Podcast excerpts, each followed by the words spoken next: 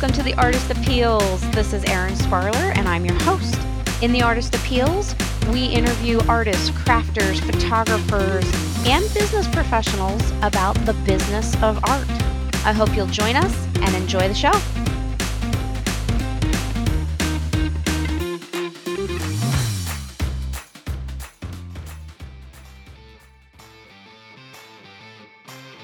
Quick offer here. Can I make you an offer? I hope that's all right. I have a new online course. I've been working really hard to build this course for you. It summarizes everything we've been talking about in the Artist Appeals, the seven step system for building a business in the arts. It was there to help you make your art appeal. It takes everything I've learned from 12 years of college, plus all this information from all these great guests, plus five special bonuses, five special bonus classes worth over $350 thrown right in for free. You can check it out at theartistappeals.com.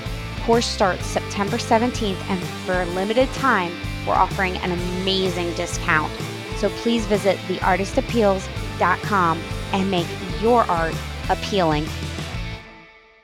All right, so this guy is hilarious. He's got this gorgeous, deep baritone voice. And throughout this interview, you'll please have to excuse me because I belly laughed several times. I didn't know Canadians were so funny. He's from Canada. He is a pencil drawer. His highly realistic, hyper realistic pencil drawings are just beautiful, so rich with values. His work is in over 1,500. Can, can you just read that number for a second? 1,500, 1500, 1,500 different corporations across the US and Canada he's got a fascinating business model of how he does this. He sells the whole print run before it's even made. The company commissions him to do these amazing works. He's got the most unique niche. And he's also done portraits for celebrities like Gene Simmons, Ivana Trump, um, Kathy Ireland, country music star John Rich, the Shark Tank lady, Barbara oh, I can't say her last name, Cor Coran. Just all these amazing people. He's even drawn the original Batman, Adam West, William Shatner, right? He's done all these commissioned works, portraits of celebrities. Just an amazing artist, a funny man, a successful businessman, and a generous, generous educator in the arts. He's been on TV, with this crazy, weird show where they test your intelligence. And he is pretty much a brilliant marketer. So if you want some his marketing advice, go to marketingtoolsforartists.com. He gives a lot of this stuff away for free. Just an amazing resource for artists. Marketingtoolsforartists.com. And his work can be seen at pencilneck.com. So here we go. Without further ado, our interview with Owen Garratt. Hello, I am so excited. Owen, nice to meet you. Nice to meet you too. Glad to be here. Yeah. For you guys listening, this is Owen Garratt. He is the owner, artist. Well, let me just talk you up for a quick second. You are the pencil neck. You're the pencil neck. How did you Yes, come up with that name? Well, long answer is reading Jimmy Buffett's autobiography, A Pirate Looks at 50. And I'm not a big Jimmy Buffett fan, but a, a guy who whom I respect said, You got to read this. Uh huh. It just occurred to me at the same time I was taking a marketing course by Dan Kennedy. It was called Personality and Copy. Uh And the two of them just really, really clicked together that in terms of telling my story for my artwork and everything, people just resonate well when there's something concrete like a character. And a lot of people get, well, that's cheesy. Well, of course it is. So after, you know, being a pencil neck and, you know, I'm six feet tall and, uh, you know, a lot closer to 300 pounds than I'd like to be. So being a pencil neck is a lot like calling a bald guy curly. If you remember the right. olden It's times. ironic. Yeah, so I, I trademarked the name Pencil Neck. Oh, it's trademarked. You betcha. Fabulous. And took that forward into all of my family. You know, uh, my wife Yeah. is the Colonel, and there's the narcoleptic dog and that damn cat and we live in mortgage manor and and it all it all just sort of fell into place once once i got the idea behind it Well, you know, that really fits with our seven step organization of all this information. So, you know, what I do with these interviews is I try and organize them using the acronym APPEALS art, product, presentation, educating your audience with story, which you just hit upon. And we're going to talk more about here amplifying through automation, licensing, and then success. So, you know, I always like to start with a little bit of a backstory. And this is your backstory here is you became the pencil neck because you are an amazing pencil artist. Your work is Thank like you. hyper realistic, is what I would call it, hyper realistic, but it's all pencil. And um, I know that you are colorblind, which is fascinating. partially not not Partially? entirely but but enough like that red green. no actually red green is fine um, i Oh. don't have i don't have a restriction on my license i got a really rare kind it's not all that limiting but they're like to me red wine and hot chocolate are the same I can't- Oh, if it's not a real vibrant primary color, it it turns to mud on me. So yeah, unless I wanted a career painting Amazon tree frogs or something, it was just a lot lot better. Let's just stick with the pencil there. So tell us, how did all this come to be? Tell us a little bit about your backstory before you were the pencil neck, before you were doing these hyper realistic pencil drawings. Where were you living? Where were you doing? Was there some defining event that, some crisis that pulled you off of Obi Wan Kenobi, showed up and said, You must go, my son, and learn the trade of art? What was it?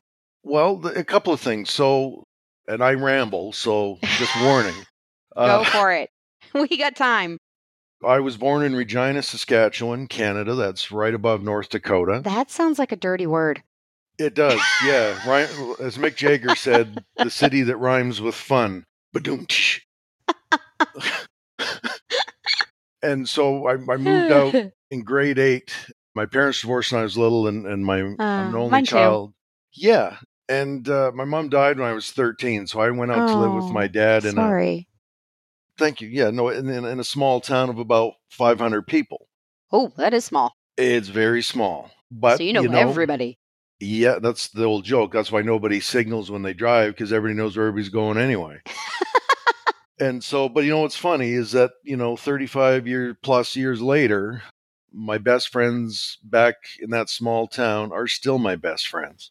Yeah. I just just went out last week and had my semi-annual alcohol day with the fellas and uh you know tell the same stories we told last year and uh get, getting to bed earlier and earlier each time right. but anyway, right. so I went out there, and I mean, I was in elementary school. I was one of the class artists. You know, every Uh-huh. every class has a handful of those kids who, yeah. you know, the teacher gets to do the artsy product projects and things, and then I was one of them.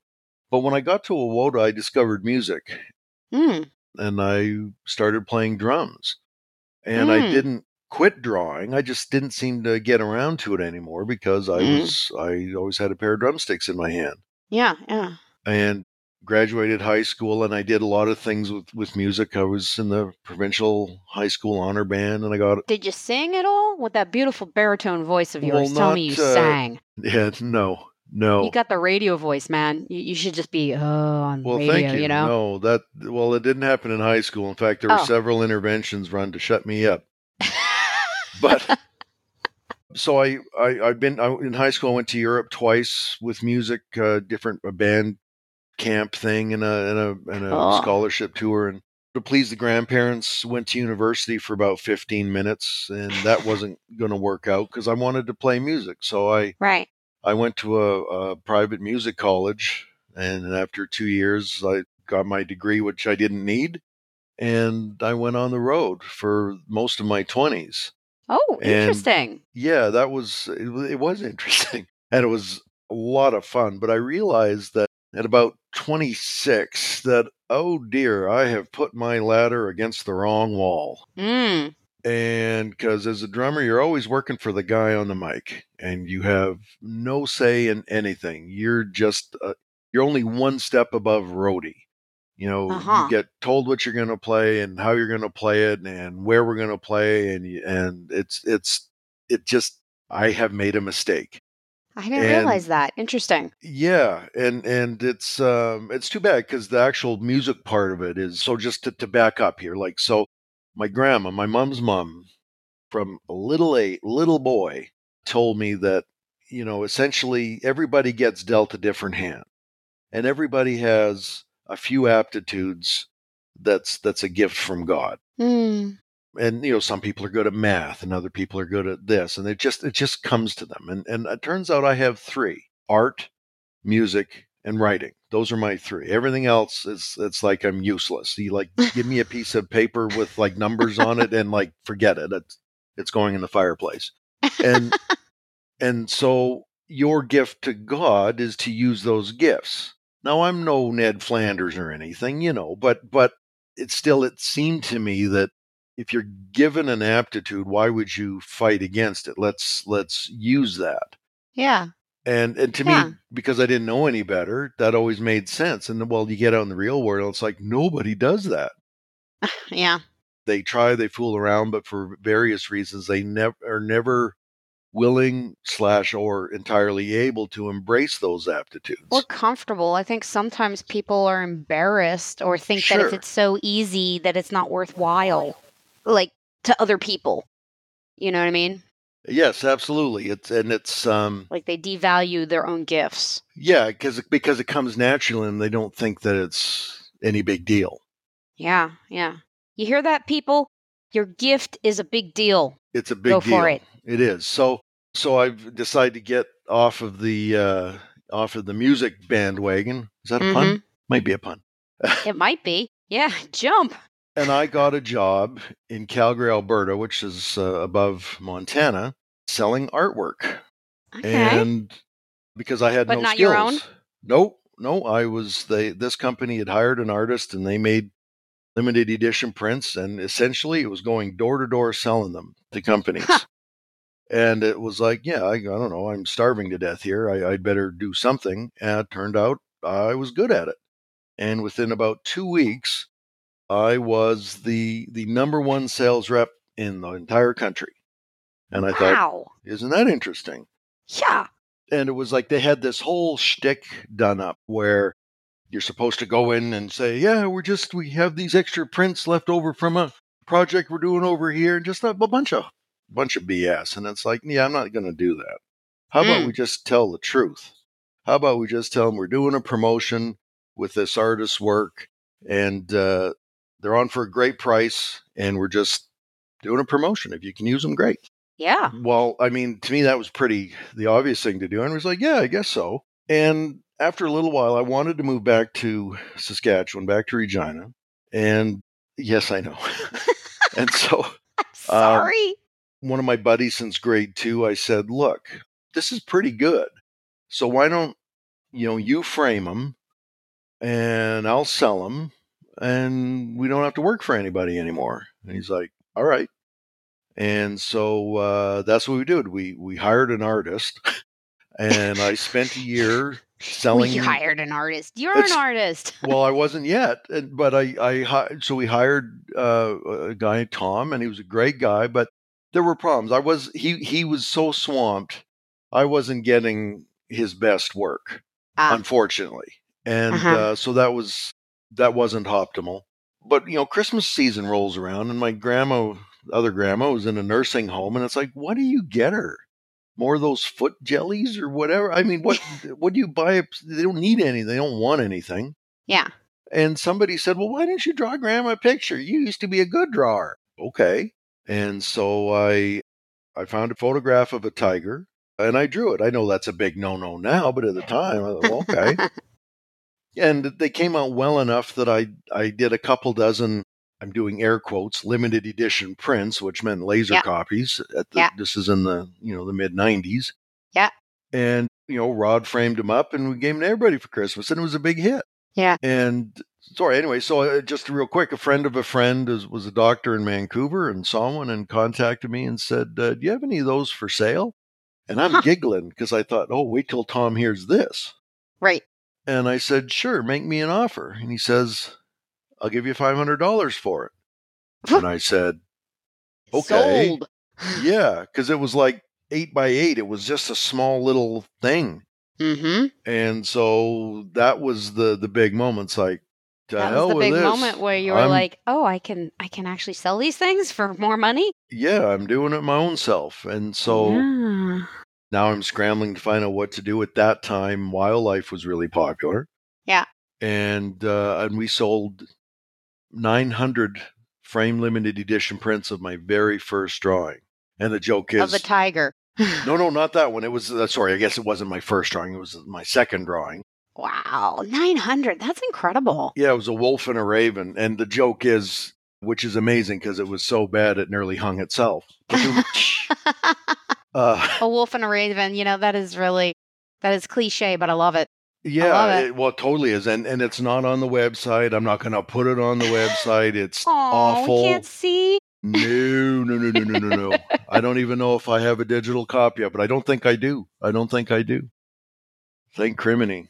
And so that's kind of my story. And that was like, now I'm going to be an artist. And all the fellas fabulous. back in Wawota, what do you mean you're an artist? You're a drummer. Well, I'm, I'm changing. I'm going to be an artist. Oh my God, whatever. So it's still, so last, last week, Yeah. I, I'm at Kenosee Lake, Saskatchewan, and our old Uh-huh. stomping grounds is the Moosehead, and and so we're out on the on the patio in like the power seat. The- the- We're we're the old guys, right? We're twice the age of the next youngest person in this place. Right. But some gal comes walking by, and we're it's sort of by the exit, like you exit out the patio to get to the parking lot. And she stops Yes. and she looks at me, and this is 500 miles away from where I live. Understand? Uh huh.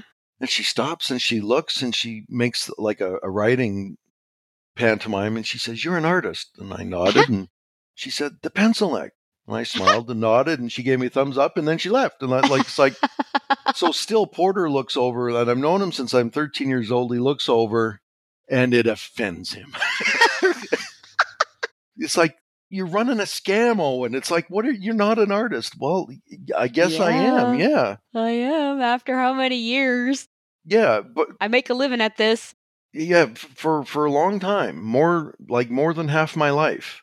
Yeah. But I think that you know that attitude that other people have, like I don't care what Porter thinks about how I earn my bread and cheese. And there's a little bit of it's like, screw you, I am so an artist. That's Wait a minute. just our Did you say relationship. bread and cheese? Yeah. Is that a Canadian thing? Because isn't I- the expression bread and butter? I don't know. It just sort of popped into my head. It could be you eat what you want, and I'll eat what I want. I like yours better because I love cheese. Well, there That's you go. great.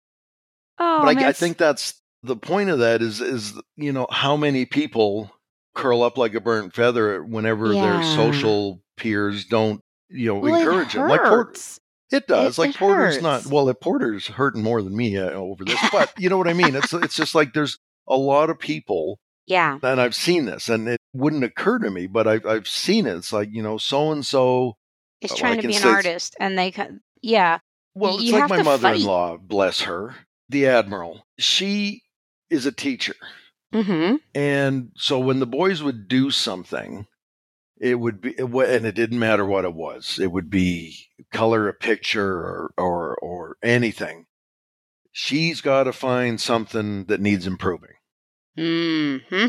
Well, you just that's good, but you got to do this over here. You got to color in these lines, and well, you know, stop signs aren't purple; they're red, or whatever. That that attitude, and, and it's like finally, I I tore one off my chest, and I'm like, Connie, we don't do that around here. Well, I'm the teacher; I'm encouraging him. Well, then you should listen to what you're saying because it's awful discouraging. Now she means well. She Yeah. honestly is trying to what she thinks is right. It's she's just wrong and so you know we we made sure that there was nothing to show grandma when she comes to visit because you can see you, and everyone's seen this happen in, in Yeah. one way or another and it's I've happened it to happen. everybody sure and it's like you're you're proud of- of some little damn thing that you've done and somebody goes oh yeah that's good but and so it's it's just uh yeah, it's the big old butt with the comma. Yeah you need to to kind of uh fight Maybe it's that. really butt spelled U B U T T with T T's. You know, you you don't give a butt. yeah well exactly it's it's but it is something i've you know, the relationships I've had with my family and things growing up, it, I mean, it all sort of, as awful as it was in a lot of ways, Mm, it, it came together in like, no, I'm doing what I want to do. Yeah. Like it, don't like it, I don't care. It's not your life, it's mine. I love that advice. Do what you want to do and don't let anybody add a butt to to your career. Yeah, I mean, unless they're unless they're supporting you financially or something, uh, and hopefully they're not. It's like you don't get a vote. The only Yeah. person that gets a vote is the customers. That's the, only, person. that, uh, I love that. That's got to be a quote. We're going to share that one out. The only person that gets a vote is the customers. Yes. Yep. So what is what are you trying to do now with your art? You started out with wildlife, and I know you've done a whole lot of. I, I found this fascinating that you drew mining equipment and you went out and you marketed this to mining executives. I mean, mining Well, the mining one was only one. pretty. No, the, well, most of it's oil oil rig stuff more oh, than oil mining. rigs. Okay. So, as much as it's fun to pretend that I, I I'm a genius in thinking of this, so a lot of it is geographic convenience. I mean, Right. the oil industry in Western Canada is huge, and and if Alberta was an independent country, we would have the third largest oil reserves in the whole world. I had no idea. Yeah, nobody does, right? So I mean, it, it's it's a big deal here. And Okay. you know, my, my dad worked on the rigs, and uh, I got tons of friends, and like I know these guys. Right. And so you had so, access. So you Yeah, drew what you knew. well, not even that. I because I wouldn't. I mean, I've if you look at my hands, if you remember the old Seinfeld George Costanza as a hand model, yeah, that's me. yeah. and for the reason Jerry said, well, that's what comes with a lifetime of avoiding manual labor, right? I've got baby hands. and because, you know, I'm, I'm a danger to self and others uh, and would be on a rig. But I knew the guys and, and I was selling to these companies because there's a lot of them. And after, I don't know how many dozens and dozens of requests, you know what, you should do some of those, do an oil rig. That'd be cool. And I'm like, what are you crazy? I didn't say that, of course, but it's like, who the hell wants to buy an oil rig drawing? Right. And then, but enough of them asked for it. It's like, dummy, right. do an oil rig. And so I did, and it was huge. So there's two things really, really were the the first big exponential jump in my business was was at the same time doing oil rigs and and golf, like vintage oh, scenes, oh, the old stuff, Yeah. Yeah. because they used my art for golf prizes. So that was Right. that was just huge, and it wasn't a case of me being so damn smart to to read the market and no i got asked enough and and should have done it five years earlier if i was well, really you paying listened to your client. eventually You right eventually, and you had a niche. You know, we had a couple other artists and um, entrepreneurs on. One of my interviews with Ashley Monet. She's got this cool company where she makes infused lip balms. Her lip balms are infused with like wine, sangria, or Hmm. whiskey, or you know these flavors from wineries in upstate New York. And she had people asking her for these different flavors to make them a custom flavor. She makes them wholesale for the winery or for the coffee roastery or for the distillery and makes them custom for them. And that's really her niche. Oh, that's but she cool. listened to her her customer. And um, you know, Maria Brophy, she was talking about Drew and her husband. He's got this niche, the surfboards and the surf art. So yeah, you really gotta listen to your customer and have a niche and draw what you know. You know, what what's accessible to you. That is really cool. in marketing tools for artists I, I, I teach artists you know you got to find a horse to ride and And if you ride horses, draw them. well exactly you know and so when it's funny to me and i guess this kind of goes back to what we were talking about a little earlier it's like so i have artists coming to me in a long unending stream trying to figure out what kind of art should i do what horse should i ride what what Mhm. kind of you know who's my Trying customer to find their niche. Right. And and and they're open to different things. And like, hey, it's not that I have this burning passion to do oil field stuff. I mean, it's not like it's the last thing I think of when I go to bed or the first thing when I wake. It's it's it's and that's something I got two different topics here, but I, I think that passion thing is Mhm. vastly overrated. Well, you are following your passion, but That- that's right. But it's just I find most artists have it over here when it should be over there. And and, and hmm the mindset that I come from is as a musician, Hmm. right? So an example that I've I've used before is so let's take the band on American Idol. All right, those musicians that got to play every week, and they are the best of the best, and they get paid extremely. I would be surprised if any of them are making less than two hundred grand a year. I mean, even the bongo player is, is Mhm. like the best paid bongo, and there's reasons for that. They got to know their stuff. They got to be able to read. They got to be dependable. They got to show up sober. They got to right. Hard thing And for musicians to do. what it's it's harder than you would think, right?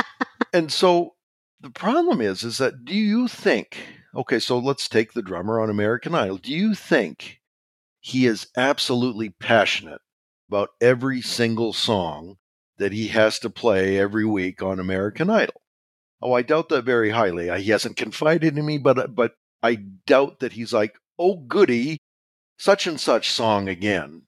Right? Of course not, because it, when you get to a certain talent level, you kind of your tastes escalate, right? You Yeah. you don't you're not you're not happy eating bologna anymore, right? Mhm. You, you you're looking for something a little more up uptown, and yet he's there and knocks it out of the park every song, every night, every week, every season, Right. and that's what he's passionate about.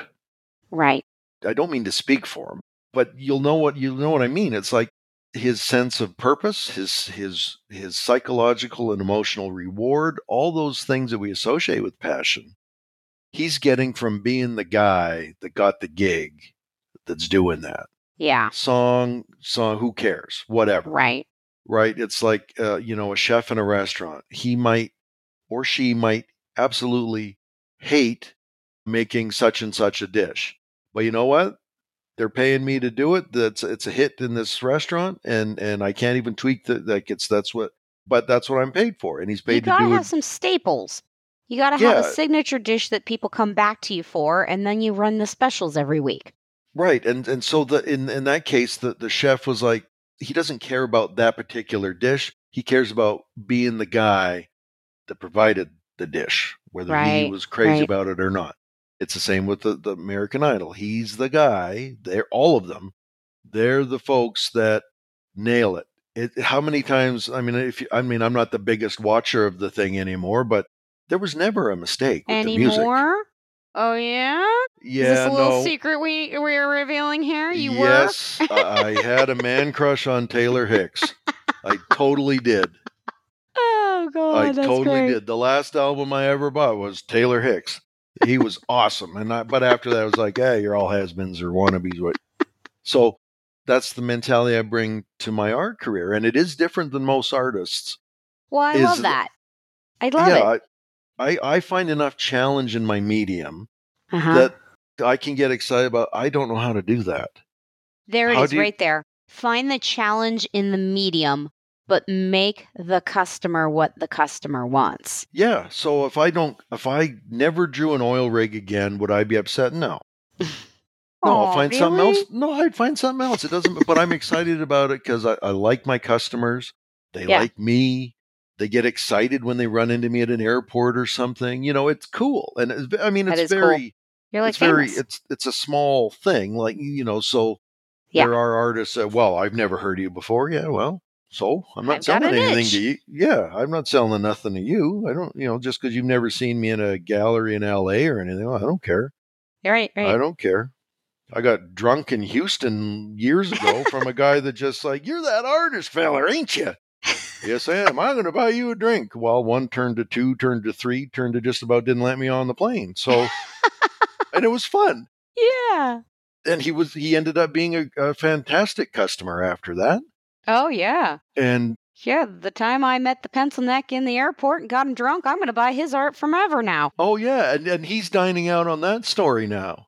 Oh Right, yeah, so when- yeah, when someone he gets to see- tell that story. Sure. Somebody says, well, that's cool, that picture. I met that feller. Or, you know, and then out Yeah. comes the story. And, and so, you know, that kind of thing, maybe not the drunk part as much, but the, those interactions mean far more to me, both professionally and personally, than while I've shown in this gallery yeah, that no one's ever heard of outside of that. Right. So th- that that, sect. yeah. So I, I guess what I'm trying to say is, you know, I, am more concerned about the customers because they're the ones that get a vote than I am about my peers. And I, I do not mean Yeah. to be disrespectful to my peers. This is the facts. I mean, a lot of creatives in all in all uh, aspects get more caught up in what their peers think and do and their feedback and all these things than they are about the people they're hoping to do commerce with. Yeah. Well, you know, I got to tell you, a reoccurring theme that I keep hearing over and over again in these podcast interviews is the story. Is the story that the art tells that the customer can buy. So customers want to buy stories. Over and over again, I hear this time and time again. Absolutely. The customer wants to be able to talk about the artwork, whether it be about meeting you in the airport and, you know, buying you a couple of drinks or whether they were on vacation and you know this brings back the memory they want to be able to tell stories or like um one of our episodes with jeffrey stoner he's a photographer. He has these great photographs of um goats on the top of a mountain and he tells the name of the goat and the story of the goat and it's got a great pyrenees and this whole story wrapped up around Mhm. it people want to collect the different goats you know? So you know this really brings us to product and i want to back up just a little bit. You mentioned one of your products because you're not just an artist and i like to talk about revenue streams for Sure. for our listeners a little bit. You know you make the art. You make the art. You make what the customer wants. You find your niche. You you make a whole lot of it. But then you have to start thinking about your art as a product. You really got to change your mindset right? And you have to be able to let go of it. And you know one way to do that is of course the limited edition of prints which you talked about earlier. Mhm. you made 900 which woo wow that's a big edition but i love it. And you sold them all but then you mentioned just really briefly some of your other products, your books. You got a bunch of ebooks for artists on how to make a living in art. You want to talk about your products and your different revenue streams and Sure. So I guess going back to the very beginning was I did my drawings to create prints, mhm and that was um, right from the get go. I didn't know how to sell an original, and, Okay. and but it, be- became its own product. So now my limited edition prints, depending on the promotion and everything else, go for you know four seventy nine frame. We have gold Nice and price point. platinum. Yeah, most of my like my gold members get them for two twenty nine, right? Okay. With framing included, and, and because we do our own framing. so the members is a subscription thing, right? You have a membership level? Well, it's not well. We have done subscription, but we we, we it's more of a club. Okay. Gold gold members and platinum, right? So platinum are, are ones that have, have bought an original or commissioned me. Like they've spent Okay. big. Gold members are kind of like uh, our gold corporate club, we call it, so that businesses can buy wholesale, not for resale, but to give away for golf tournaments and safety awards and retirement gifts and all and you that put kind that in of a stuff. contract. Nope. Nope. Okay. Okay. Just we- handshake. Yeah, it's, it's just a club. It, it's it's kind of like the Costco club, right? so it's not, and they ding you, you know, for a business the thing. It's Costco of art. well, in a Buy sense, in bulk.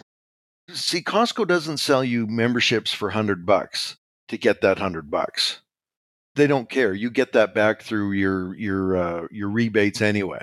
The Mhm. reason Costco charges that hundred bucks and makes you a member, as opposed to Walmart or Safeway or whatever, you just walk in and go get it and you go home, is that there's an ownership mentality that takes place. You're a member of Costco, and you'll drive past a Walmart to get to Costco because, well, we're paying for this membership, and yes, they have things you can't really get anywhere else, and you know, I mean, they they they've got other aspects of their their business nailed down, but psychologically, Well, you have a relationship.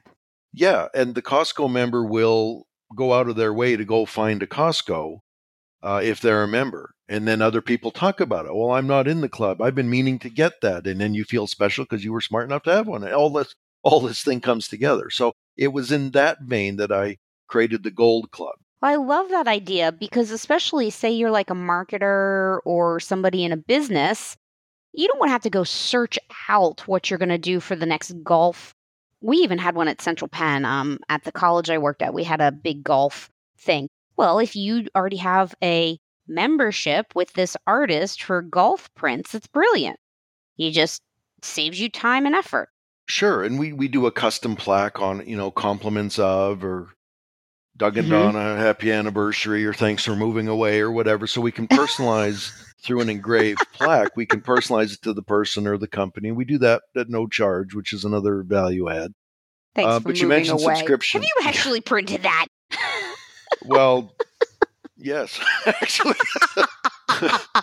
and so we did have a subscription several years ago, and this falls under well, why did you quit, dummy? Where you could get to be a platinum member if you uh, were on auto ship. We would ship you 12 frame prints every month, and we would whack that card. And uh, and that was a nice. We had wow, that's a nice reoccurring revenue. Yeah, Holy we had moly. just about Brilliant. at our at our peak we had about a hundred in. Wow. Just about. So, So, that it was, for companies. So they Yep. had a constant influx of artwork that they could give away. Yep, they would use it for you know do, everybody's asking for donate to this hockey team and donate this kid's soccer team and you know we're doing a fundraiser for this. There are you know our, one of our customers is having their company barbecue and they want some swag and eh, you know that's that was our business was essentially Wow. the swag business. Okay, and so would they be custom drawings for these? Nope. Um, they just chose from what you already had. Yep. And Oh, so there was I think there's a there's 10 oil pieces now. You know, some have sold out and Yeah. So th- that's that's the main business. So then there was the other revenue stream of the originals. And now the the originals uh, mine go for $12,800 for an original. Oh, I love it. That's amazing. Yeah, that that's now you don't sell one of those every week. I don't mind saying. Of course not. You and it, can't. you know that fluctuates according to the oil economy and everything else uh, at least in Mm-hmm. my case Mhm. um, from then there's commissions where so that kind of comes into two sections so the the one is if it's a one of like so i've done a couple dozen celebrity portraits Mhm. doing steve sax's portrait in uh, about another six weeks here don't tell him it's a gift and and so like a one of like a small little portrait starts at $4800 because i really don't like doing it Mm. and that's and I kept bumping up the price and and the more it sounds cliche but until you've experienced it I get the skepticism like it started at like 500 bucks and I don't like doing portraits cuz it's got to be right yeah, they're know when I hard. And if they have an expression on their face, it can just look weird. well everyone's seen a picture you're like who's that oh it's Uncle Bill it is right it just the camera does lie sometimes Yeah. and and so I kept bumping the price up cuz uh, I didn't want to do it cuz in the but I think that's I good advice. If you don't want to do it, charge a lot for it so it won't hurt when you do it. Well, and the other thing I talk about pricing too is yeah, if you're if you're not selling any at a hundred dollars, you might as well not sell any at a thousand dollars, right? So go ahead and bump your price up. It's it ain't I gonna, like that. yeah. So it, that, the there's the one of you know draw a picture of my cat, which I really don't do.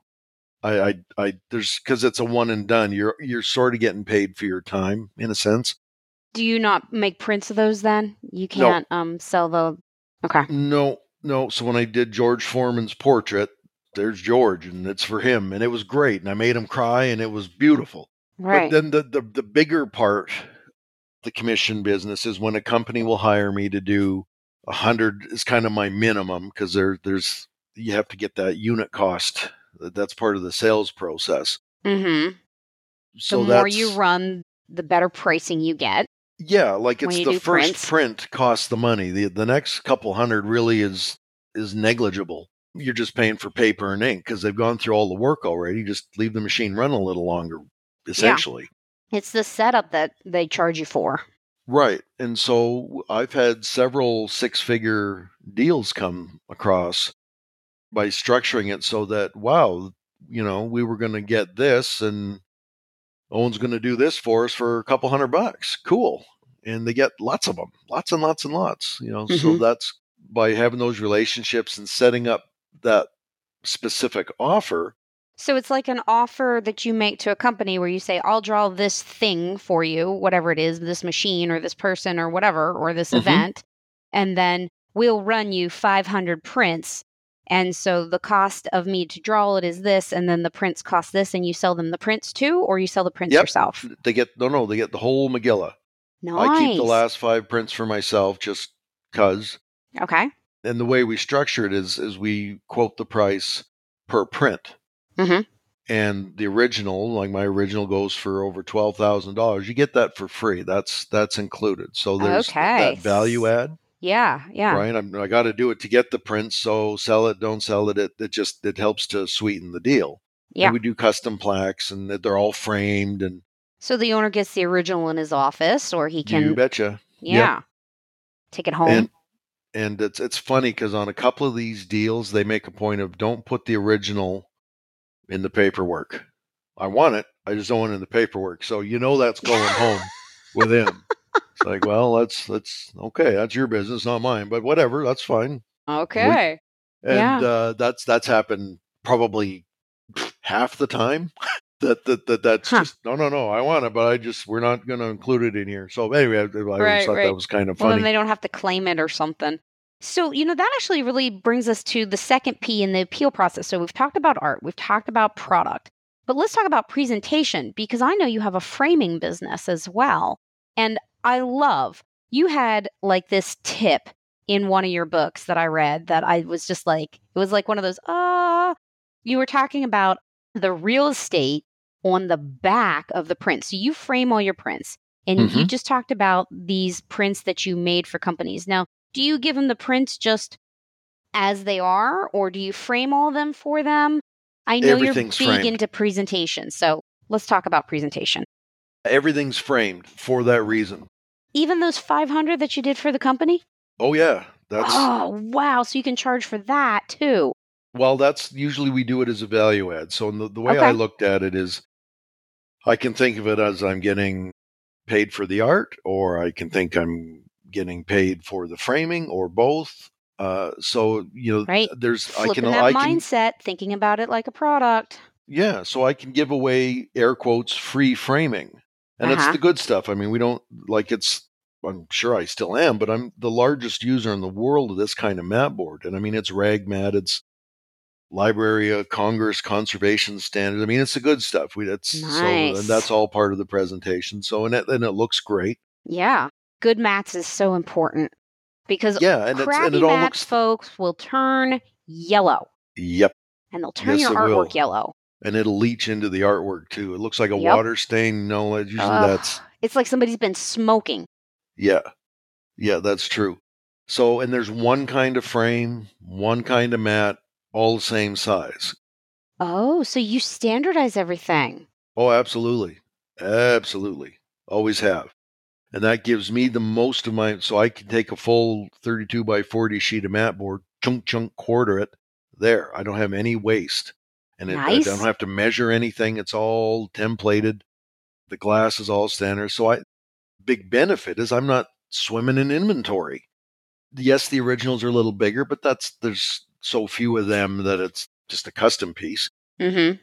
So my wife, the colonel, she she'd been framing for a long time, and it occurred to me, like framing my stuff when Yeah. we moved to Alberta, and we should just because again, customers are asking, I got this hockey jersey, can you frame it? And it's like, well, yeah, but really not set up for it. And it was a case of we should just open up a shop, and you can do it, and it can be your thing. Because she was getting a little tired of her identity being Owen's wife, and I understand that. I I, I totally Yeah. do. So great, you let's you be You, You be, be the, the frame framer. store owner. yeah, and I and uh, you know, and then with that we took that to the nth degree. That you know, she became the national framing champion and international People's Choice winner, and she was one of only. They have that? oh yeah, yeah. There's like a, a guild of framers or something, the Association of Framers. You bet. The, prof- the PPFA, the Professional Picture Framers Association of America. I had no idea. You bet. Oh, so cool. uh, Britain Britain has guilds, so she's then she became a judge, one of only, I think there's six or eight of them. I'd, I'd have to check. I'm not. I, I've, it's been a while since I've looked, but she's an international judge, so they will fly her to judge in these these competitions. I want to talk one, to your wife now. Can I interview her next? Because I I've done some framing of my own, and um, my husband made me some frames, and we did some framing, and I went out and bought the white gloves and everything, and now I Sure. want to know what the criteria is for becoming like how do they judge framing? What? very closely, very closely. Right. Your cuts have to be perfect. Your choice of materials, and you know it's. And uh, yeah, she got Wow. internet. She got People's Choice in Vegas. Wow, Flew down with it, and yeah, it was pretty cool. that is really cool. And so then you learn uh, something new every day. the PPFA, you can Google it. They're they're a thing. Oh, we'll put a link. We'll put a link. All right, and then so and then she another one. She was she she got a guild commendation from the UK, and she was one point. She was one of only two guild commended framers in the country for this particular thing. So anyway, of course, we turned that into marketing. So anybody wanting to get something framed sees all this. It's like, well, where else would you go? Right. Why would you go to the big box place and get somebody with minimum wage to ruin it for you? Right? Yeah. You be like, if it's important, where are you going to take it? Well, you're going to bring it to us. So we had a, a gallery for 13 years, I Mhm. guess. And uh, our lease was up for renewal, and they were ripping up the front to put in a traffic circle. Hmm. And I thought, I don't know. I think this is going to suck. And so we talked about it and we, we sent a letter out to all our custom framing clients and said, we're, we're moving our gallery home. Our kids are only little for so long. You know, we're going to work by appointment. And so, benefit to you is if you need to see us nine o'clock on a Sunday night, no, you can. Just book an appointment. So we sent out, I don't know how many thousand letters far and you know, and everybody's like, that's a great idea. Sure. So we renovated our our garage and that became it was already our shop, but we fancied it up a bit and the customers came there. Uh-huh. And then uh, at the same time we began homeschooling our sons Mm. and uh, that was ju- it's just been awesome. So we're all we all work from home. And 2 years ago this November we bought our forever house and it's awesome. Like it's a great big three car garage, extra big. It's it's got laminate flooring in it, and you know, I mean, it's a a proper place. You can come Yeah. in. I like the way you call it your forever home, like a forever pet. I love it. Yeah, well, it's like living in a Christmas card. I don't mind saying. I I mean, my studio is exactly the way I've always wanted it, and um, so you know, but but that's kind of why because we're not paying seventy five grand a year in in uh, uh, you know a retail space anymore. That helped. Yeah. and our business didn't drop at all. The customers didn't care. Yeah. Now it is overall, it is. like I disclosure, it is down a little bit hmm over three years ago because we don't get the walk through traffic. Right. They have like that was a piece that's not there anymore. But our our long term customers come back. The word of mouth still works, I feel I should mention there's about a twelve percent drop overall because we don't get the walk through traffic that we used to. but you've got But oh well. yeah. I think that's I think that's amazing and interesting. And you were talking about how you sent letters, so I think it's really interesting how you educate your audience. Um, you know, in the appeals process, I've tried to take all this information and put it in some kind of system and organization. So we've got art, what you make, got product, you make lots of products, you got presentation, and then you've got educating your audience. It's not the education of the artist, artists that we're really talking about here, but more about like how do you communicate with your clients the benefits of your work. You mentioned that you talk about the archival qualities of the framing, but how do you reach out? Like, what are some of the best ways you've worked to tell your story and to educate your customers and your audience? Or maybe what's the hardest part of marketing?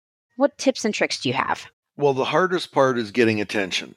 Uh, and, Yeah. and every every single commercial entity has that that challenge whether you're you're Ford or you're uh, you know the, a panhandler like like it's Yeah. it's it's it's it's a thing and and online is people assign it magical qualities but it's just a media it's Yeah. it's like a billboard or a newspaper ad or a TV commercial there's internet I mean it has its own its own peculiarities but Yeah. Do you do That- social media? Do you do marketing online?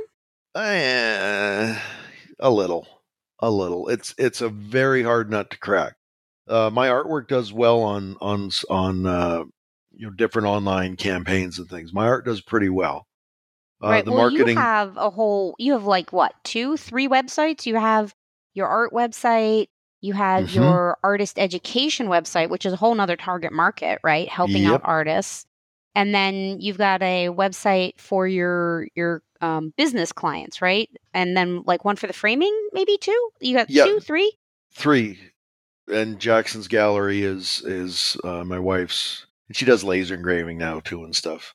But yeah, so the, so yeah, there's three main and a couple other you know new projects that I'm kind of involved in. Ooh, can you tell us the road. anything? Is that like a little Easter egg Uh, drop? It's got nothing to do with art. What? Yeah, nothing. The, these these next two things that are happening. So ten days ago, so I was on a show called Canada's Greatest Know It All. seven years ago, I guess, as we're recording this, and it was on Discovery Channel, and it was terrific. So the finale was me and two PhDs going at it for the title. Like Jeopardy in Canada? No, no, no, no. It was a cross between MythBusters and Survivor. like we, they would take, they took ten of us, and every they would split us into different teams every challenge. So we did underwater bomb disposal and skydiving boggle. There was a CSI challenge. There was like, yeah, real put throw us on a roller coaster and we'd have to calculate the height, the speed, and everything as we're upside down on the roller coaster. It was put you under stress and then give you a task. So Interesting.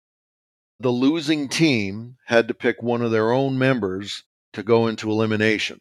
Okay. So each episode was two team challenges. So you get two people in the elimination round. Loser goes home, okay. and uh, it was awesome. It was awesome. And so the the finale was me and two PhDs, and I ended up not paying attention. I'm thinking I got this, and I wasn't paying attention. Essentially, tripped on my shoelaces and flat on your face. Yeah, oh, kind of. but it sounds yeah. like you went really far. That's incredible. Yeah, and, and I was the one guy that had no education and, and was an artist and 50 pounds overweight and and uh, yeah, it was the most fun I'd ever had. So they're doing a remake? No, I, well, I, the whole TV thing was was a that's a three beer story in itself. Anyway, but the, the gal that got second place, she's a she's a PhD, Uh-huh. and she asked me to be a part of this. So what she does, she's a she's a, an environmental consultant to the gas and oil industry now. Hmm. and so she's she's got a network of phds around the world that she hires to essentially give cliff notes on new research in the gas and oil industry. And she brought me in we're selling a subscription to oil companies not just for research but also patent applications around the world. So say the chinese government comes in the united states and submits a patent for a new kind of flow valve or something Uh-huh. uh, our customers are going to know about it the next week so that they can get an early jump to license it to anything they want to do, whether they want to license it or or fight against it with one of their own patents. Very interesting. And that that's all through kind of your artwork in a way. That's another Well, it's an I, I, but totally random. I'm I'm not just the marketing guy. I'm the only guy that's not a PhD, which I love that. and so we're partners in that company, and and my job is to rope in customers, and because Well, the think that- subscription's going to start at eighty grand a year, like it's wow. It's a big, big, big, big deal because the industry has that kind of money, right? And what would it cost you to have a PhD on staff doing this for you, right? There's the value add. It will cost you a lot more than what your subscription's going to be. So there's that. And the other one is the other business that uh, I'm starting up uh, with uh, a friend of mine is a hangover cure that I developed. There's a theme going through this. People might be like, this guy drinks a lot. No, I really, you're I honestly, I did. Well, there is that. No, but I, I really don't. But when my years on the road as a musician, I I tested things. Does this work? No. Does that work? That does work pretty well. I feel less worse. And so now it's I mean it's it's over the counter. There's no magic ingredients. There's no uh, eye of newt in it or anything. Bitters? Is bitters in it? No. Hmm. Nope. That's uh Oh wait, that's, that's, a, a, hiccup cure. well, the, yeah, it's a, some people have have mentioned bitters, but it tends to be a, a case of because it's an alcohol solution. It tends to be a case of the hair of the dog. It, it Mm, doesn't cure a hangover, just sort of delays it a bit. I see. So anyway, those are those are two new things that I'm involved in this fall. Excellent. Well, you know, I think the takeaway from um, the other one is that you don't have to be a PhD to do marketing. You know, you've mentioned several times value add. And Yeah. I think another way to think about that is as a bonus. So, you know, I've been researching and studying marketing myself here, trying to figure it out because I'm like any other artist. I'm just trying to figure it out, you know? I've Mhm. got um, some formal art training, a lot of formal art training. And, um, you know, they don't teach you how to market your art really. That kind of gets lost in the curriculum. There's so much to teach and so much to learn in uh, getting an art degree. You know, there's Photoshop and Illustrator and Dreamweaver and web design and, you know, all working with the clients and branding and da da da da da. You know, I taught at the collegiate level for like 12 years and you would kind of come to the end and you'd have one crash course of here's portfolio development. Okay, we're going to teach you everything we need to know about marketing and making a portfolio and getting your artwork into a gallery in one semester. And there's just so much to know. You don't need a PhD to learn marketing, though. You're talking about value add is a bonus. You know, when you add in bonuses, when you can add in extra value to any offer you're making somebody, that makes them happy because they're getting a deal. So, yeah. Absolutely. Well, you know what what you said that most artists are astonished when to get out of art school and realize I now what do I do? Right. I can make the stuff, but what do I do now? Well, that's the whole point of this whole podcast and everything. Is like it needs to get out there. Well, it does, and and, and it's what I found interesting. Just to, in, a dis, in a discussion I had a few weeks ago with a with a, a doctor, like a, a physician, Yeah. and he said that is exactly what it was like for me in nutrition. I said, "What do you mean?" He said, oh, yeah, I've heard that. I spent I spent eight years in college to become a, a physician. I took four hours of nutrition total, yeah, they don't teach doctors. Isn't that crazy? Yeah. And so but you but everybody's doctors they'll they'll tell you what to do and not do in terms of nutrition. But he said that like I really don't know, and that's why most doctors refer to nutritionists who have Uh-huh. nowhere near the overall experience or or education, because that's just something it's minimized in in in a GP's uh, education, which Yeah. is sounds crazy, isn't it? It does sound nuts, but you know, that's a whole new field that's starting to come out. And we won't go into this because we could Yeah. talk about it all day. But, you know, the whole field of health and wellness and dieting is blowing up with all these different things from paleo to keto to fasting to intermittent fasting to alternate day fasting. Like there's all these different theories. And Yep. yeah, the doctors and, you know, the debunking of the food pyramid. So yeah, it's a whole science. If you guys are interested in that, go to TED. Go to TED Talks. Yeah, exactly. There's they're all over the place. Like, and I don't have the answer. Neither do I. Clearly. Yeah. so let's go on to automate and amplify. We're getting into the techie part of this discussion. We're talking about stories. We talked about educating your audience and and reaching out and marketing. And you know, we're overwhelmed as artists. There's so much to do. We wear so many hats. So, do you have any tips or tricks? You are doing so much. How do you automate some of this? How do you get bigger? How do you scale? Not get overwhelmed? Are there any apps you use or systems Sure. you use in your business that, you know, you can share? Absolutely. Well, the first thing that I want to make absolutely clear is that I struggle with this every single day, like everybody else does. It's not a defect to feel overwhelmed. Yes. because well it said. happens. So the the number one thing to do is to get it out of your head. What's Mhm. that mean? Get it onto a piece of paper, three by five card, a computer document, something. David Allen did the uh, Getting Things Done book. It's came out, I don't know, it could be 20 years ago or more now, but it, it was, it's a fantastic resource. Mm. And his his philosophy on it is brains are for thinking, not for storing. Ah. So get it out of your head. Like your to-do list, put Yeah. it on a hunk of paper or a chalkboard or it, it doesn't really matter. But when you see it visually, it's like, you know, that's not so bad after all. I had this discussion yesterday with with my oldest boy, Hudson, who's How old's he? he's going to be 17 here in a, in a week or two. But he's Oh, he's a national teenage years. I dread them. You have how many Well- boys? We have two sons. I have two kids too. Two sons, three and seven right now. Ah, there you go. Well, so th- so this is coming. So Hudson is nationally competitive in in uh, he went to nationals this past year, both in marksmanship and biathlon, which is cross country skiing and shooting. That's one of my favorite. I am amazed by that sport. Amazed. Yeah, it's it's the number one winter sport in the world. It's it's it's it's Didn't know that. multiples bigger than hockey. It's like it's like winter soccer in that Bigger- nobody bigger in North? America.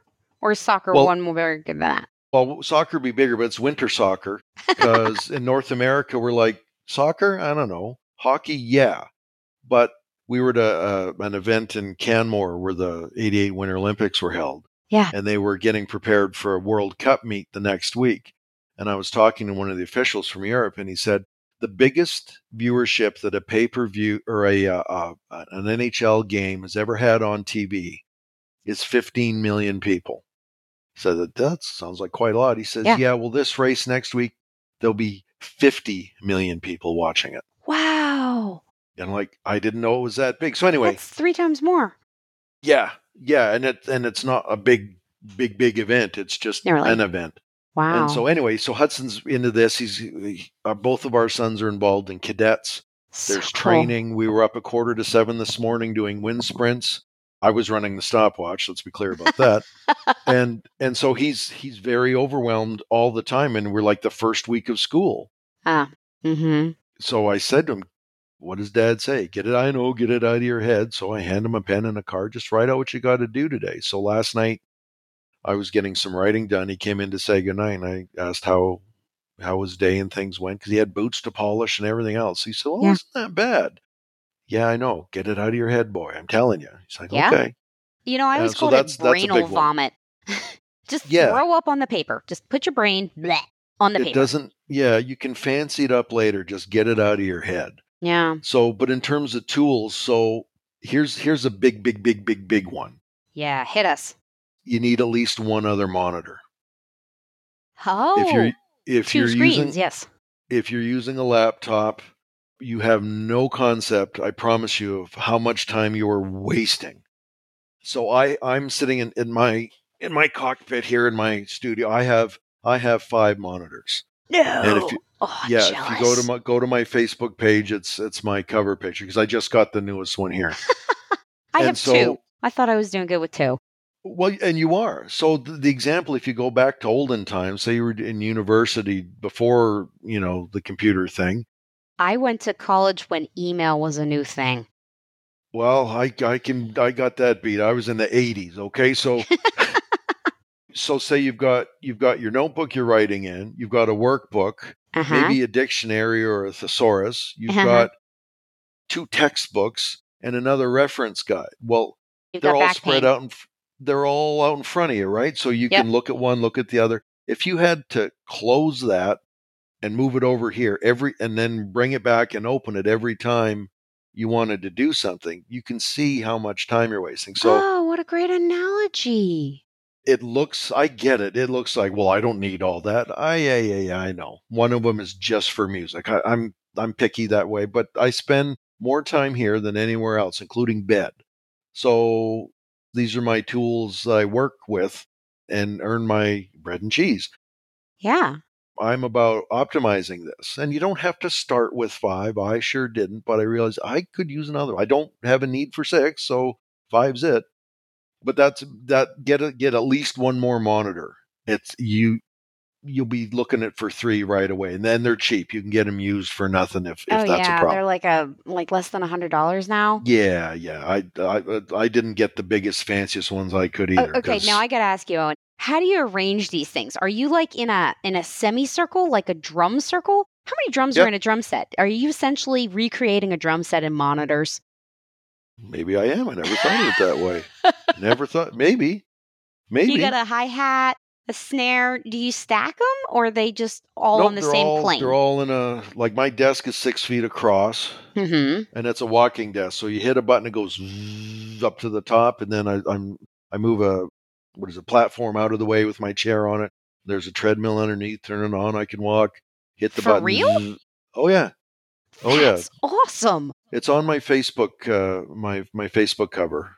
Oh, we uh, we'll put a link to this, you guys. We're gonna have to put a link to your Well, I'll send, picture. I'll send, I'll, yeah, and I'll send a picture. Yeah, yeah, we'll put it this. right here I'll, on the- I'll send you a photo of my my desk. So I love it. in that, the other things uh, that I use that are important is Google Drive. mm. Is you that just free? need to have that.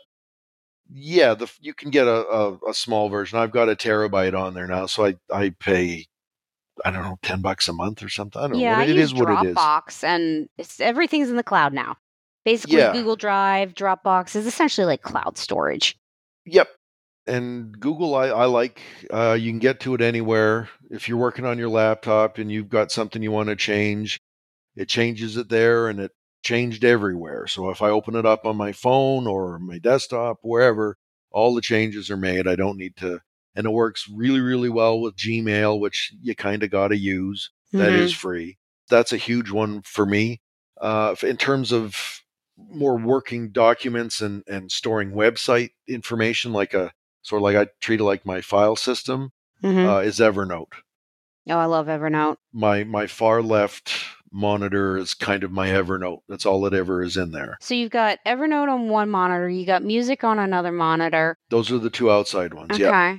And then do you outsource your artwork touch ups or do you do all that yourself in Photoshop or No, I, I take that once once I'm I'm done my artwork.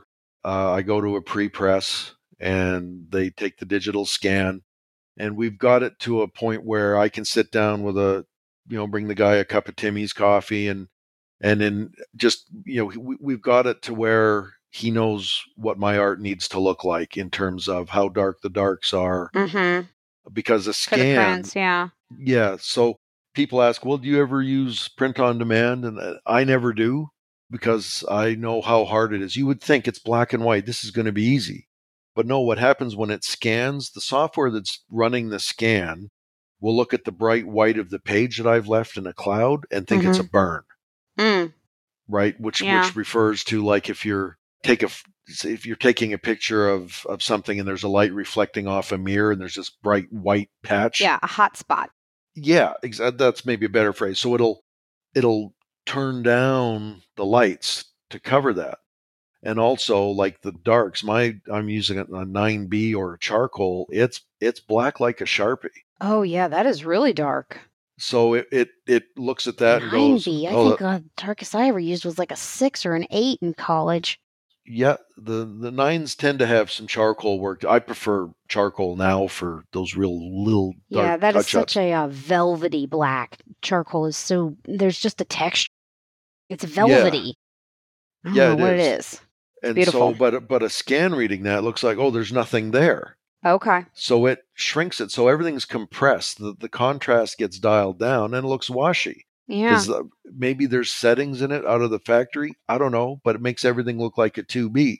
Well, no, I've put in the time. So anyway, with with the Photoshop, and he just like puts in the what's the word I'm looking for? The settings. Like he's it's it's in there. We've got like that. There right. we go. He's got a preset in Yeah, Photoshop. and just boom and we've worked on it and so i print in two color so there's black and then there's gray that are combined yeah.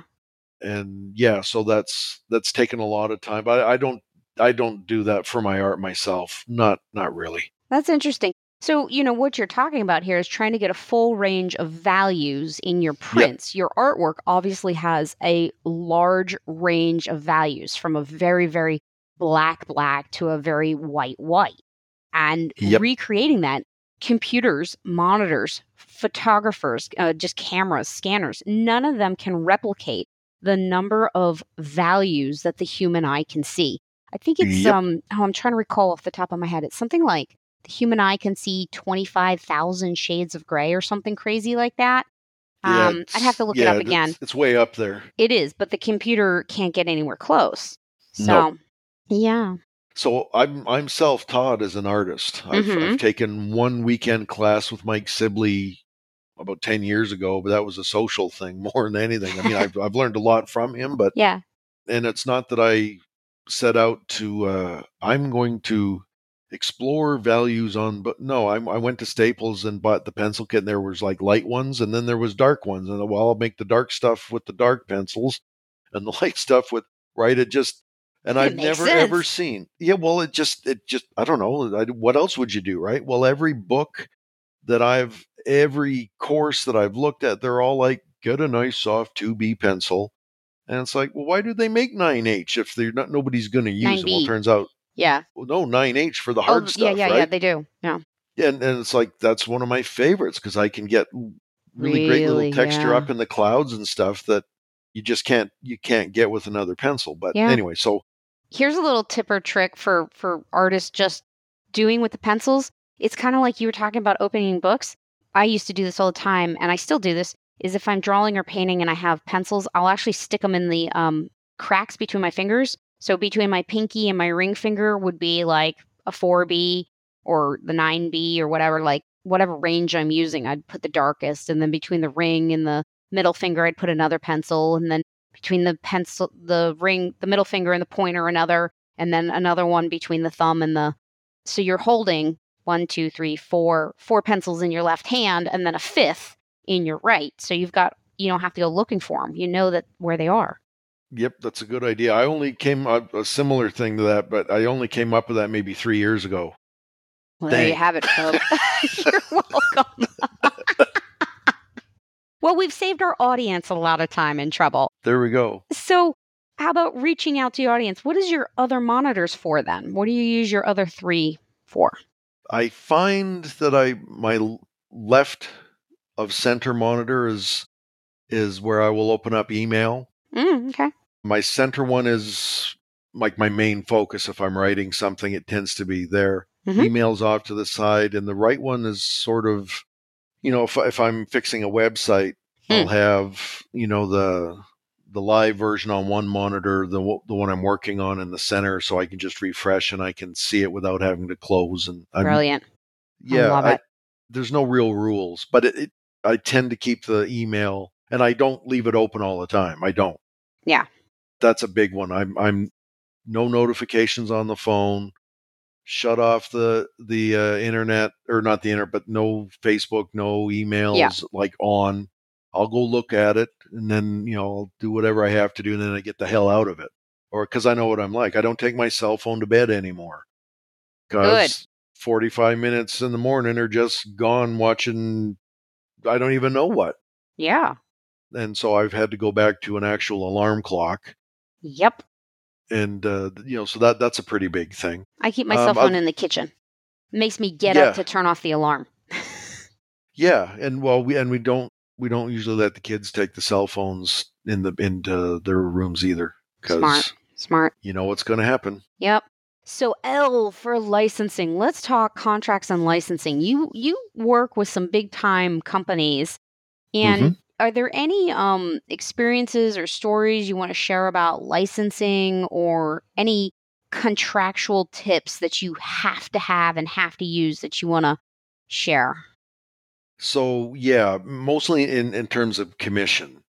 So I have to put it in there for my own protection that they can't they don't get to see the work in progress. Mm. And they hmm. all want to. They all want to. Oh, I just want to pop by and look. No, no, no, no, no, no, no, no. No, when it's done, you'll love it. That's why you're hiring me, right? So trust.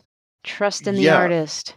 Well, cuz here's and here's the and they're and they're all disappointed in that cuz they're excited. They've never done anything like this and they're that's interesting to them. And I understand, like they're not wrong for for wanting to see. They're just misinformed about what's best for them. And so the example that I use is let's say you're hiring somebody to make a birthday cake, a fancy one with all the stuff in it, right? Yeah. And letters and shaped like a who knows what. flowers and whatever. Yeah, yeah, and it, and it and it's a lot of work, right? And Yeah. and so that baker will never ever let you come a couple hours into the process and let you open up the oven and reach in and poke your finger in and take a taste of that cake as it's baking Yeah. because you won't like it. And you're at best will have a oh, like that's not what I thought it would be, right? Mhm. or worse, it's like, oh, I don't like that at all. The textures, well, yeah, of course it, it's not done yet, right? It's the same because they're going to come and it's going to look washy because I work in layers. Mm. You know, it's going to be, they're not going to be happy with it because whatever they're expecting, it's going to be different.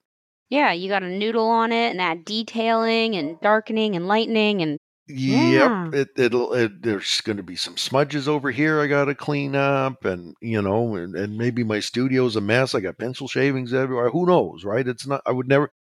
Nobody gets to see it, and it's not that I'm being you know precious or anything. Mm. It's because I've seen the look on their faces when they go, "Uh oh, this isn't going to work out," and And so You know, put still that owe a right in the contract. I love it. Yep. So you you say this is the price for a commission. No, you may not come by when that's I love it. no faxes, no photos, no progress reports. So it's half half the d- half the dough up front, half on delivery. Mm-hmm. Uh, they feel better about that. I give a small discount if they pay all up front. Mm-hmm. So that like that kind of takes care of their. Well, are we going to get what we want here? Well, you haven't paid for it all yet. That that's that's a pretty And do you give them a timeline as well? You know, delivery on such and such a date. yes, absolutely. Because if I don't, it'll they'll never get it. Right. Parkinson's law, right? The the time a task takes to complete is the amount of time you give it. Mm. So there's that plus yeah, the, the deliverables, what they're getting, and they're all framed. They have this plaque, uh, you know, or are, are they picking Okay, them so up? you is it outline- shipped? It Oh, shipping. Yeah. So you'd outline the deliverables, absolutely everything they get, plus the process, plus the pickup or the shipping. Do you include shipping costs or they pay them? depends. When I had to send 600 to Dubai, they picked up the tab for that. Okay. Yeah. yeah. Oh, and I got a I got a I got a booth at the so booth at this show, if I'm remembering correctly, was about forty thousand dollars. In Dubai? in the in Dubai at the Heavy Oil Congress. It's it's huge. Like oh, I got to go back to that for just a sec because we Sure. haven't hit on that. You have a really fascinating idea about going to places and showing your artwork in places where there are no other artists. Yeah, yeah. Well, th- so in my business, a trade show of oil industry people is perfect. So I have no competition from other artists, and it's I'm not just another oil rig company, right? There- there- There's some hey, what's this? And it's it's obviously about them. And this thing in Dubai was part of that. So this this the commission was of the very first offshore rig in the the Strait of Hormuz there, the the Red Sea, the Persian Persian Gulf. There we go. Sorry. Huh.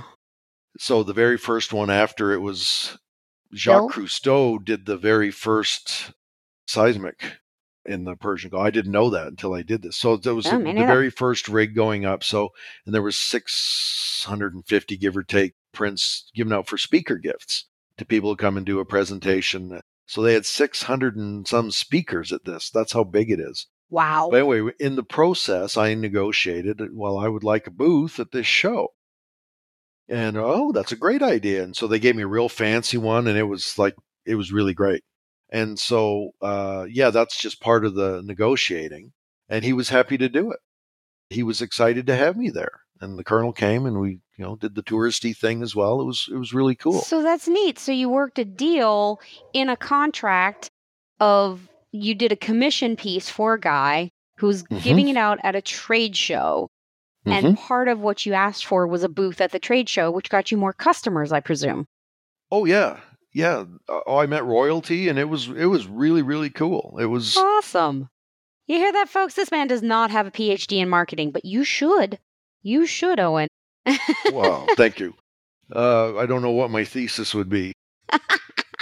One of the other things that I find is really important is once they have to sign off on approval.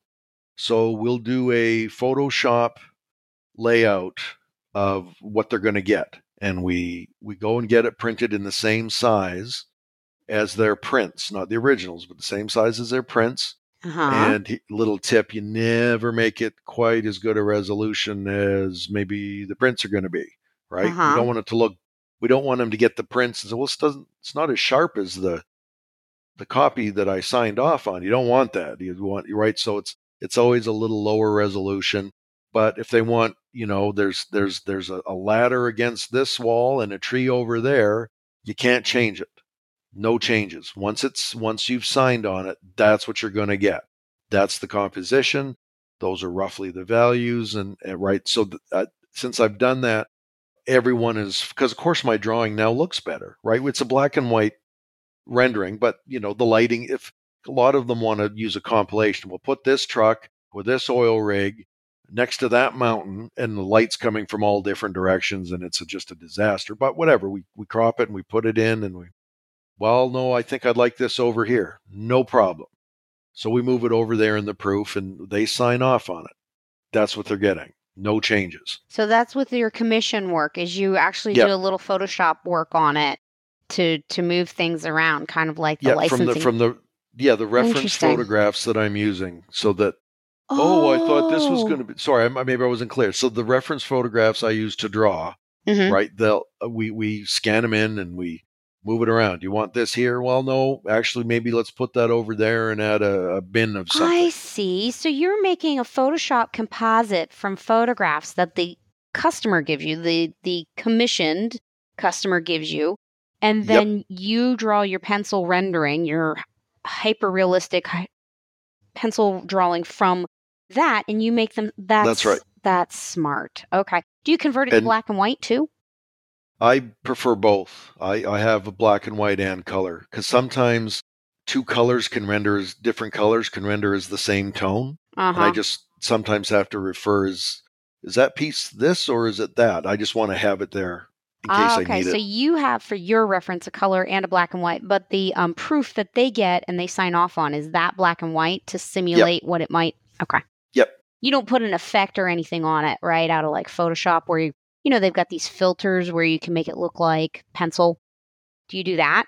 No, Okay. no, I haven't. I I it would it would depend on what it looked like. I don't want it to look as good as my drawings, right? Yeah. Because I want them to be surprised with what they get, not disappointed. So Yeah.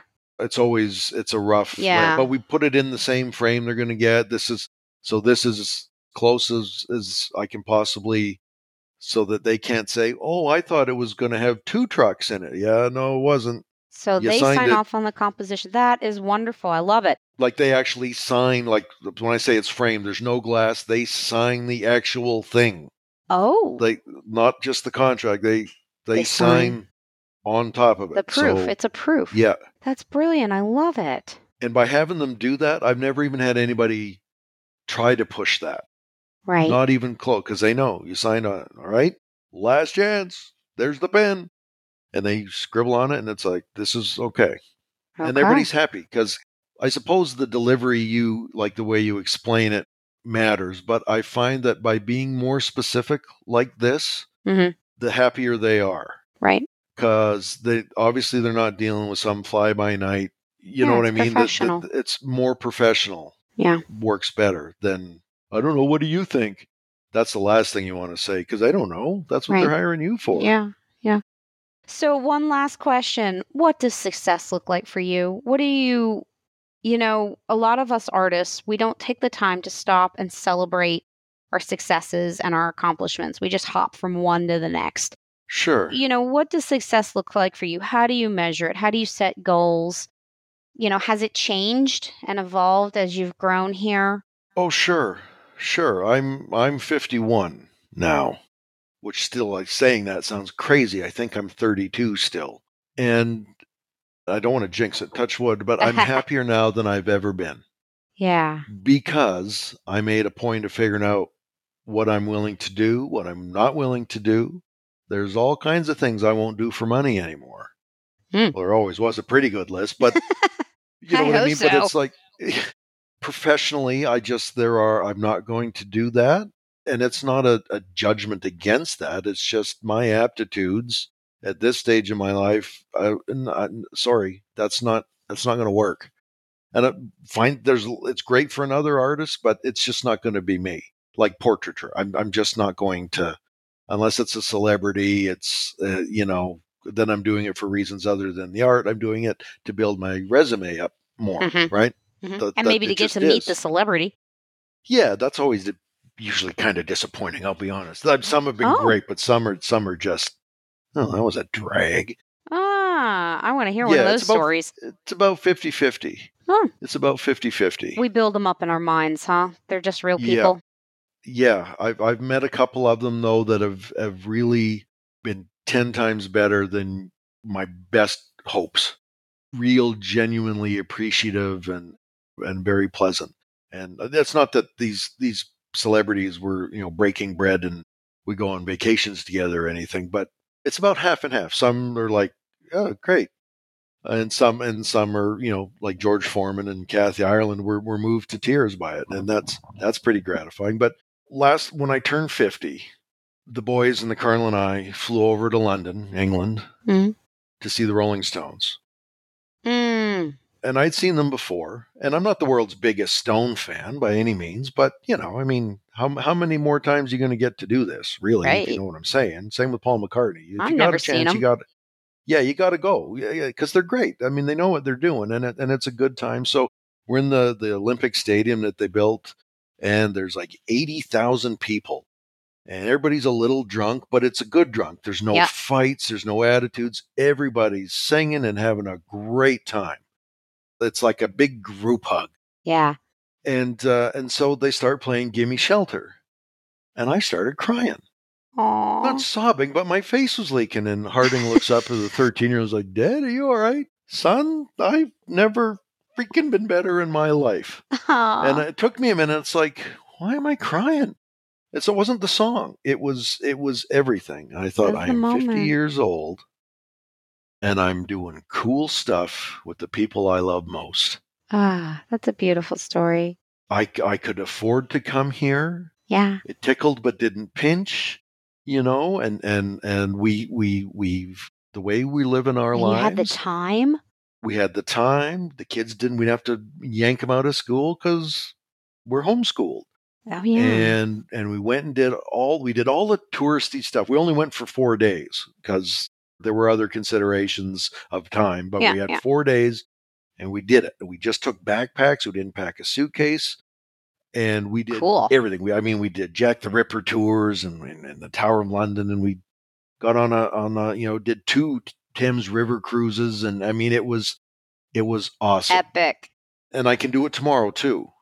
Yeah. What's important to me is is um, I'm not afraid of work. I'm not afraid of work. Like get out of my Yeah. way. I got my sleeves rolled up, and we got a rule around here when Dad's got his door closed. Somebody, there better be a fire, and and call the fire department first. Don't bug Dad. Dad's working. You got deadlines to hit. well and, and there's things i want to do right Yeah. and, and so there's got to be boundaries even with the people i love most because if i don't Mm-hmm. You know the colonel come in and ask me you know some damn thing that could have waited 15 minutes until my timer went off and i'm on a break you know what i mean That we have to we have So you to do, do, take that breaks. oh yeah oh i have to because so i've i've found this out that i am perfectly capable of sitting down here in the cockpit and putting in six hours without even a pee break and at high level concentration and thinking. Mm-hmm. But I'm useless for three days after. I do get a work hangover.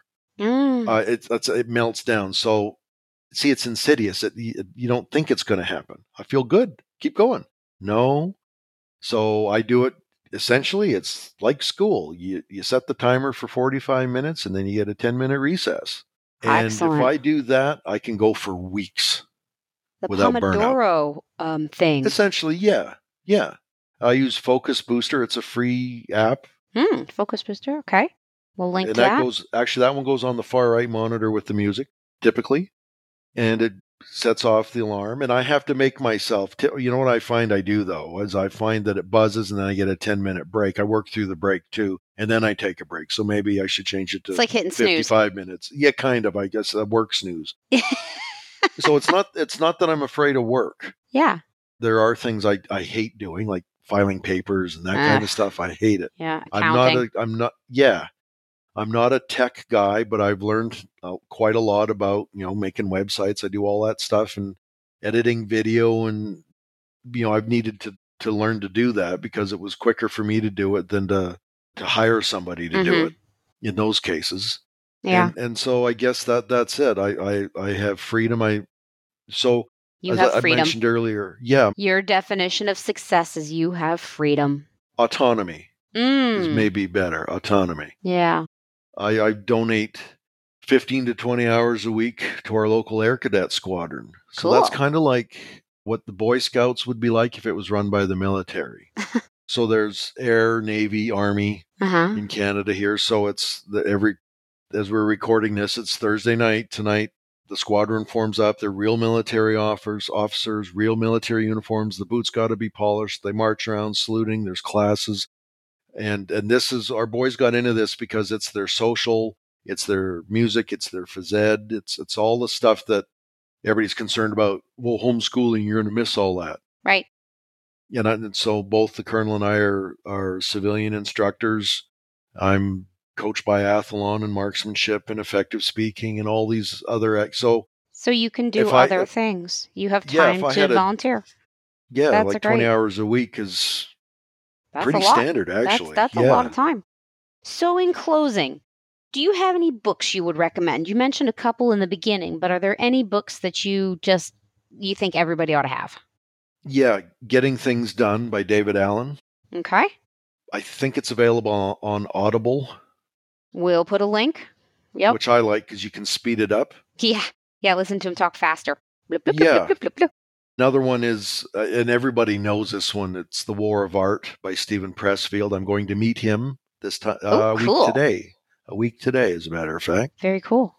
and uh, those are too big and, and kind of anything by dan kennedy in marketing. His time management Mm. is good. As we're recording this dan is very very ill. Oh, uh, he's had he's had some kidney failure and he's become if it wasn't for him i wouldn't be an artist today. No way huh. i found his stuff in the early or well late 90s i guess and read it and we've become well, i won't say friends but he's absolutely been a mentor to me he's invested in one of my little work projects and yeah he means the world to me he's very ill now so All right, we will. i think he's going to pull through i have a hunch good. We'll we'll so yeah any of any of his toes books yeah dan for him. kennedy yeah he's he's the man Yeah. He's not everybody's cup of tea, though. Like you, a lot of artists will read and go, like, "Hey, this has got nothing to do with me." Well, don't be so sure. Yeah. Don't be so sure.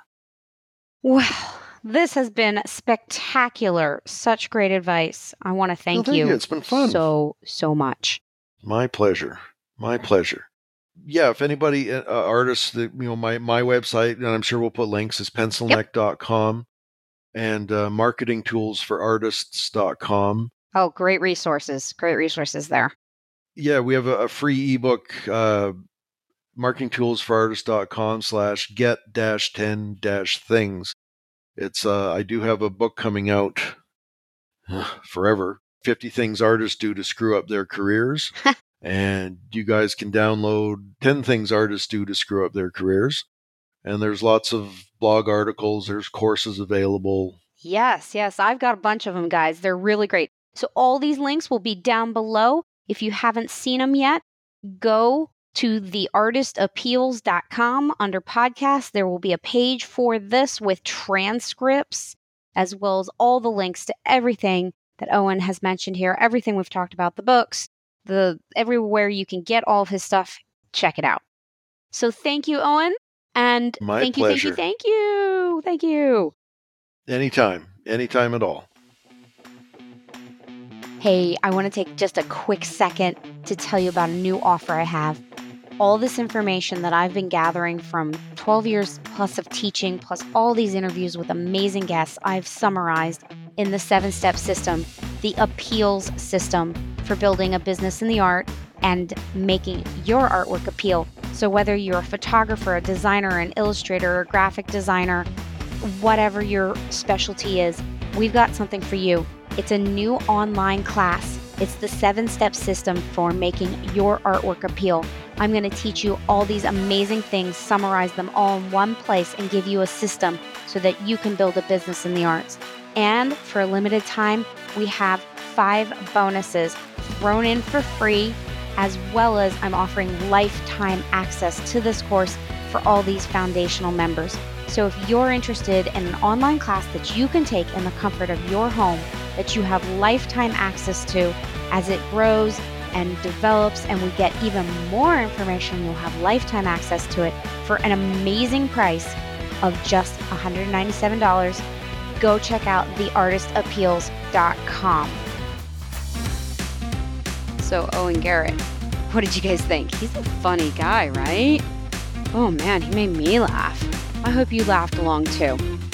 I wanted to make sure that you had the web address, so here you go marketingtoolsforartists.com. That's Owen Garratt or the Pencilneck. His one website where you can see his art is pencilneck.com. But if you're an artist and you're interested in free ebooks and a blog and information, Owen has lots of amazing resources, great marketing tips and tricks. The man really is a genius at marketingtoolsforartists.com. Once again, that's marketingtoolsforartists.com. Hope you've enjoyed, and I'll see you on the other side.